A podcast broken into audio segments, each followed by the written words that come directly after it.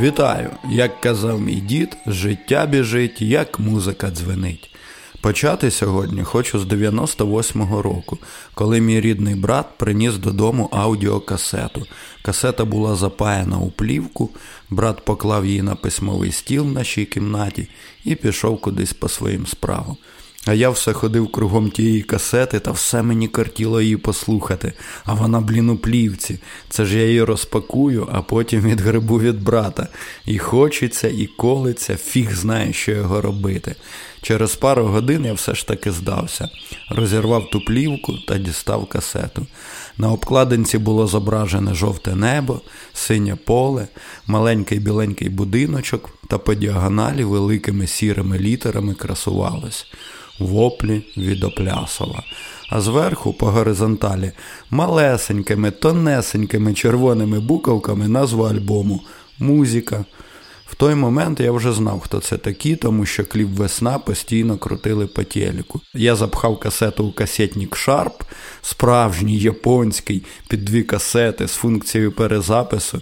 В ті часи це була крутезна штука нажав на перемотку, бо чомусь, чому я й досі не знаю, більшість аудіокасет продавались з намотаною приблизно однаково на дві бабіни плівкою. І щоб запустити її спочатку, треба було перемотати на початок, бо якщо зразу увімкнути на плей, то запис починався десь зсередини. Перемотка скінчилась, кнопка перемотки, зверну увагу, сама вимкнулась. Це також був топчик для касетників тих часів. І я нажав на плей. Почув пш, та Олег Скрипка почав щось розказувати. Мене то з перших його слів заворожило. Коли потім зразу почалась пісня Весна із славнозвісного вступу на баяні, я вимкнув, перемотав знову на початок і максимально сконцентрувався на тексті. Знову пщ, і понеслась. Так я робив разів чотири. Мене вперла його подача, тембр і декілька слів, яких я тоді не міг зрозуміти, але які, на мій погляд, звучали дуже круто. Тоді я завчив ту преамбулу і зараз навіть згадав її без заминки. Звучала вона так. Добрий день, любий юначе, ось тобі музика. Це альбом групи ВВ, що проводить нас від форм знайомого до невідомого, по хвилях м'яких чар у часи майбутні. Так ото у bon voyage, дорогий друже, у добрий шлях. Звісно, я не міг тоді удуплити, чому саме музіка, а не музика. Ще й на обкладинці написано через І було. Та що таке у bon voyage? Але то мене швидко турбувати перестало, тому що повернувся брат і зовсім нічого мені не сказав за те, що я без спросу розпакував касету. Все було чітко. Через декілька тижнів почались літні канікули, і я знову опинився у діда в селі. Кожну середу, о восьмій ранку, до місцевої сільської автобусної зупинки приїздила машина хлібзавод з райцентру та привозила на продаж хліб, кірпічик та круглі пухкі здобні булочки. Ми ходили з дідом за хлібом та булочками. Так було і в першу мою сільську середу того літа. То був реальний двіж. Люди починали збиратися біля зупинки в пів на восьму, ділитися новинами, перемивати сусідам кістки, лаяли водія, коли той спізнювався на пару хвилин, забували, хто за ким у черзі, починали лаятись між собою, погрожували один одному, парилися, що хліба всім не вистачить. Ідеальний початок дня. І ось, вистоявши в черзі, закупившись, ми з дідом повертались додому. Проходячи мимо подвір'я чувака, котрий був місцевим бізнесменом, приймав металолом та банчив самогоном, ми з дідом почули з його двору. Весна, весна, весна, весна, весна, весна, весна, весна. І я як на духу видав. Ось тобі музика. Це альбом групи ВВ, що проводить нас від форм знайомого до невідомого, по хвилях м'яких чар у часи майбутні. Дід посміхнувся, зупинився, подивився на мене і сказав: Життя біжить, як музика дзвенить. Ми прийшли додому, поснідали, і я побіг назад до того бізнесмена. Напроти нього жили його батьки, і в них біля двору була арка, затягнута хмелем, всередині якої стояла така добротна дерев'яна скамейка. Я занурився у ту арочку, приліг на скамейку і слухав ВВ. Якраз догравала сторона Б на касеті. Скінчилось, хтось там перевернув касету і знову по кругу. Я лежав балділ. Мені тоді дуже сподобався той альбом. Весна, музика, глибина, галина, горіла сосна. Для мене то були топові пісні. Тоді я прослухав альбом чотири рази і пішов на річку. Спускаючись крутим скалистим берегом до води, я продовжував під носа буркотіти собі все, що запам'ятав з того альбому, і кожен раз повторював між піснями Ось тобі музика. Це альбом групи ВВ, що проводить нас від форм знайомого до невідомого, по хвилях м'яких чар у часи майбутні. Тоді я вирішив, що коли приїде мій корішок Олег, то йому треба обов'язково його зацінити. Олег приїхав наступного дня, і перше, що я зробив, запросив його піти послухати альбомчик. З першого разу в нас то не вийшло. Ми прийшли, а там тихо. Спробували через декілька годин, знову була тиша. Втретє прийшли вже під вечір. Знову тихо. Але ми прийшли не з пустими руками. В нас була з собою черешня. Ми занурились в арку на скамейку і почали жерти черешню. І тут хвилин через десять.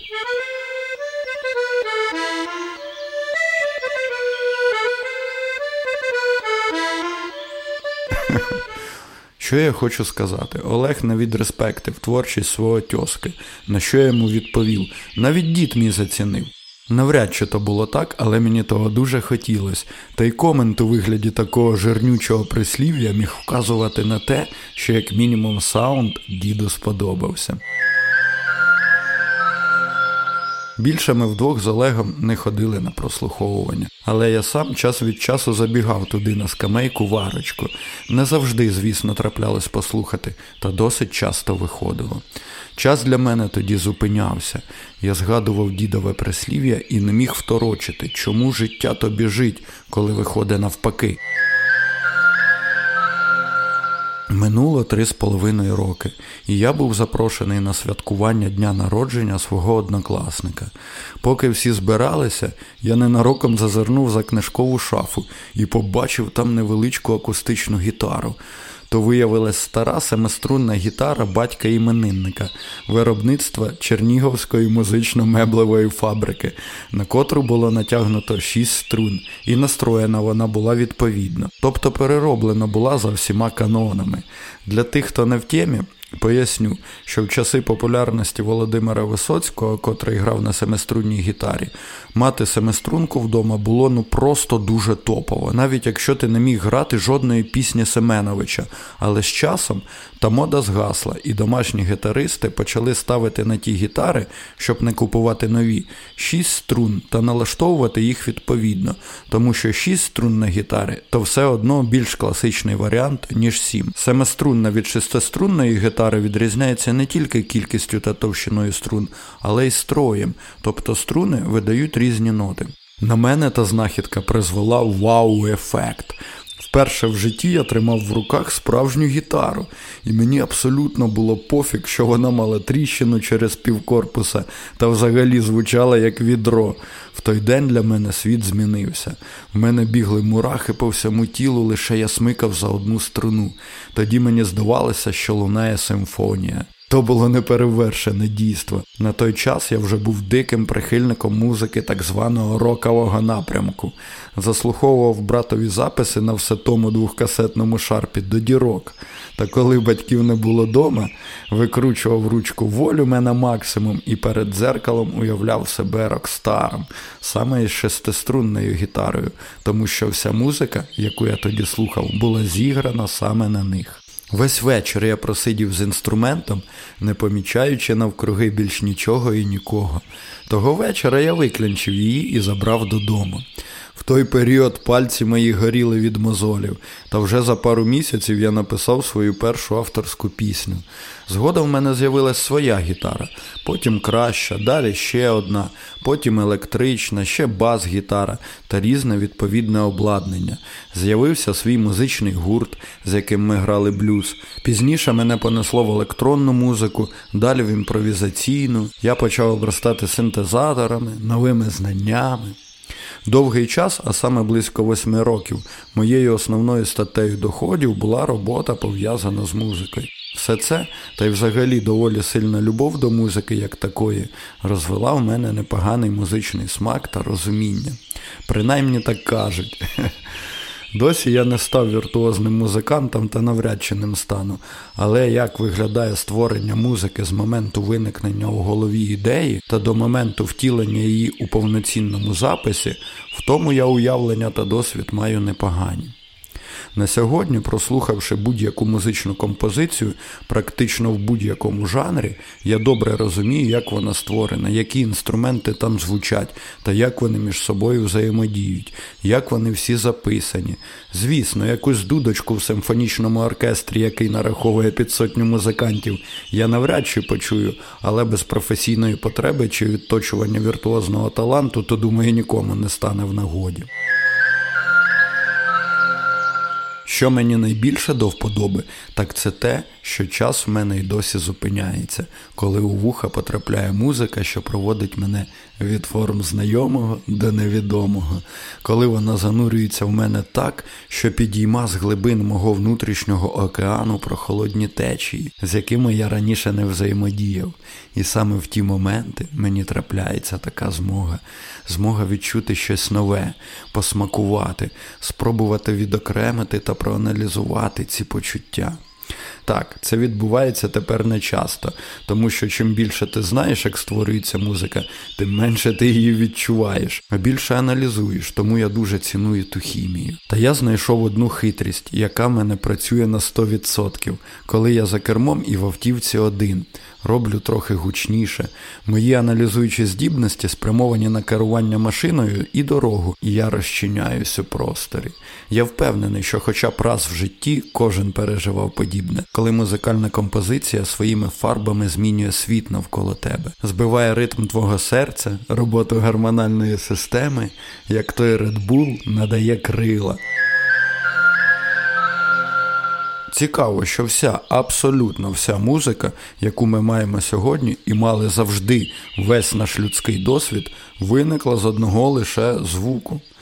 Так, будь-яка нота в своїй фізичній основі, тобто в момент зародження, це звук, який має абсолютно однакові характеристики.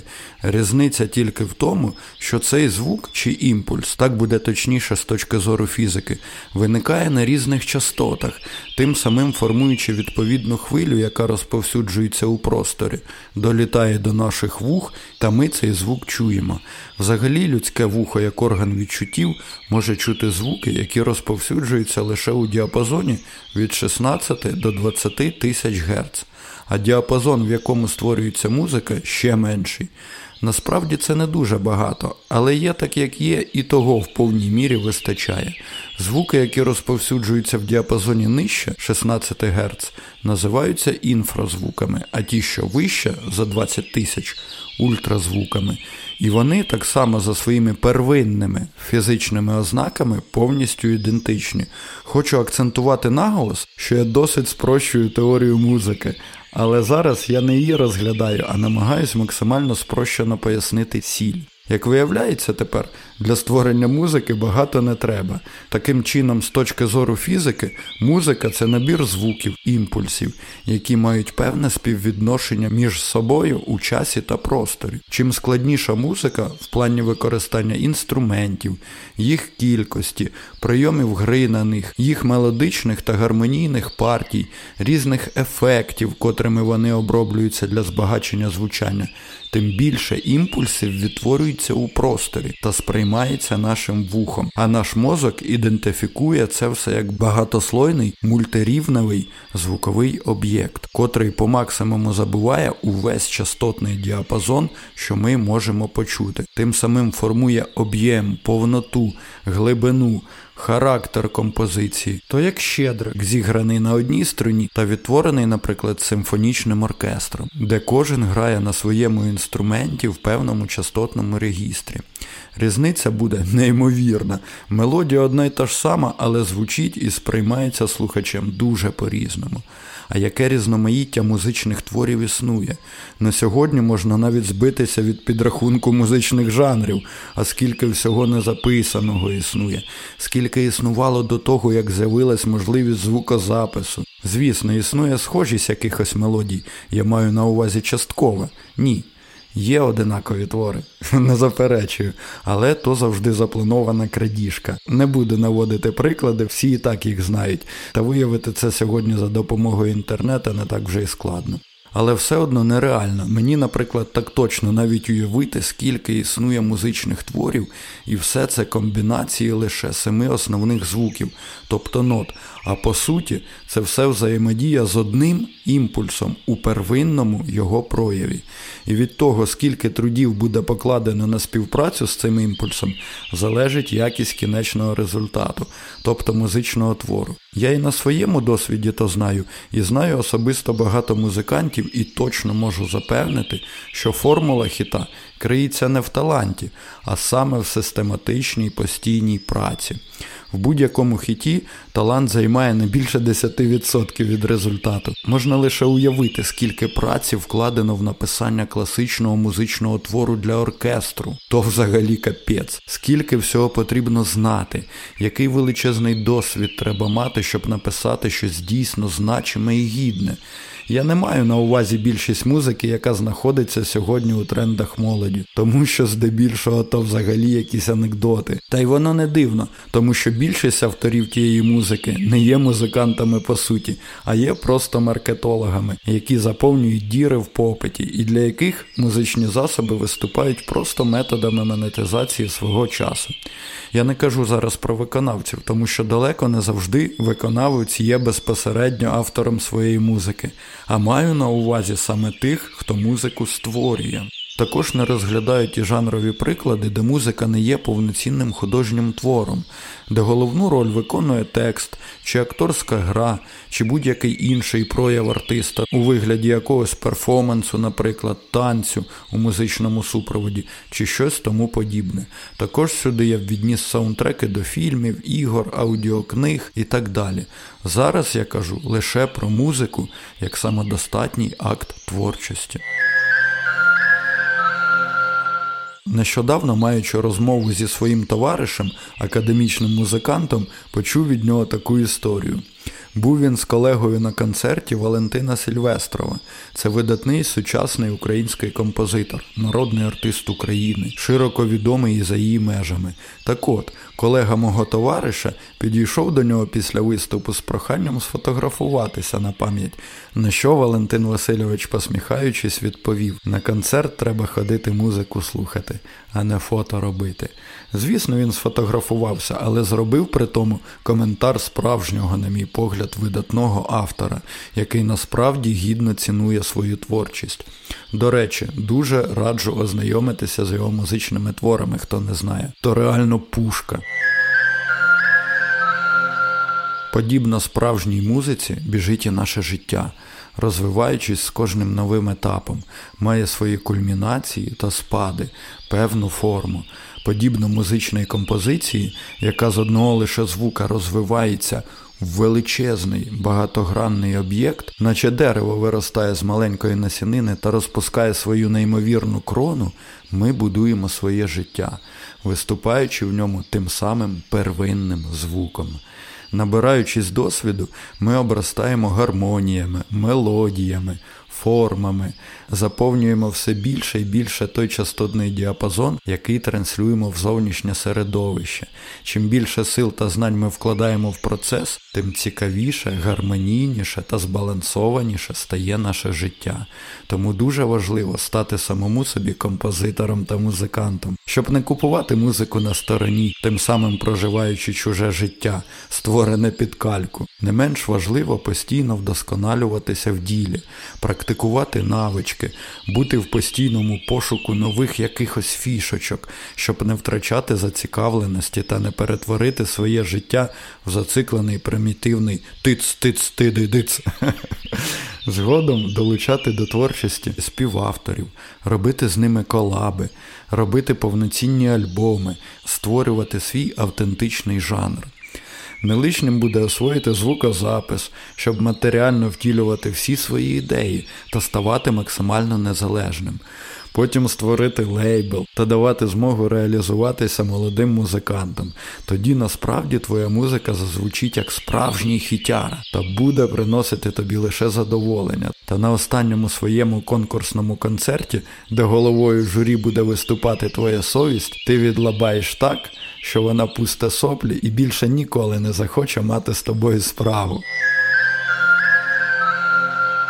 Життя як музика, і вони прекрасні, коли ти ставишся до них з повагою, коли ти твориш щиро і відверто, насамперед, відносно до себе, а не стряпаєш якийсь 30-секундний шматочок для Тіктока, коли надихаєшся видатними представниками жанру, а не тимчасовими хайпажорами. Значну роль також грає поважливе ставлення до свого основного інструменту, тобто тіла. Тому що то не є ні для кого секретом, що як будеш обслуговувати інструмент, так він буде і звучати. Але дуже часто ми про то забуваємо, заслуховуючись чужою музикою, яка в наш час завдяки соцмережі лізе з усіх дірок красивими обкладинками. Намагаємось створити таку музику, щоб вона, навіщо не зрозуміло, подобалась в першу чергу комусь, а не особисто тобі.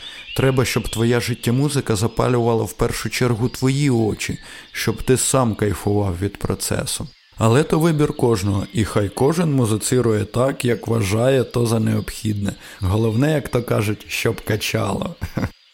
Так, щоб музика качала, тобто визивала емоції, переживання, то є дуже непросто. У професійних музикантів та звукорежисерів, тобто тих, хто безпосередньо записує музику, є така розхожа фразочка: зробіть запис так, щоб він дихав.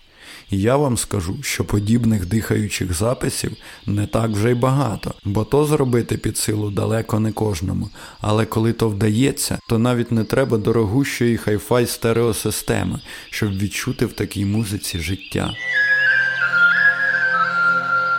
Та неймовірна насолода все ж таки слухати музику наживо. І не на концертах з надпотужним звуком, а в спеціально підготовленому камерному залі чи залі філармонії, та щоб виконував ту музику професійний колектив, бажано оркестр. Це вищий рівень сприйняття. Виходить, що музика і наше життя то є близькі поняття, для якісного втілення яких використовуються дуже схожі алгоритми та принципи. Як створення достойної музики потребує багаторічної, щирої, наполегливої праці з максимальною віддачею своїх сил на шляху вибудови справжнього хітяри, так і створення собі несоромного життя потребує вкладення максимум ресурсів. А комусь вистачає чотирьох блатних акордів, щоб збирати стадіони та горіти у своєму життєвому шляху по повній. Парадокси нашого всесвіту. З вами був Діда Онук. Почуємось.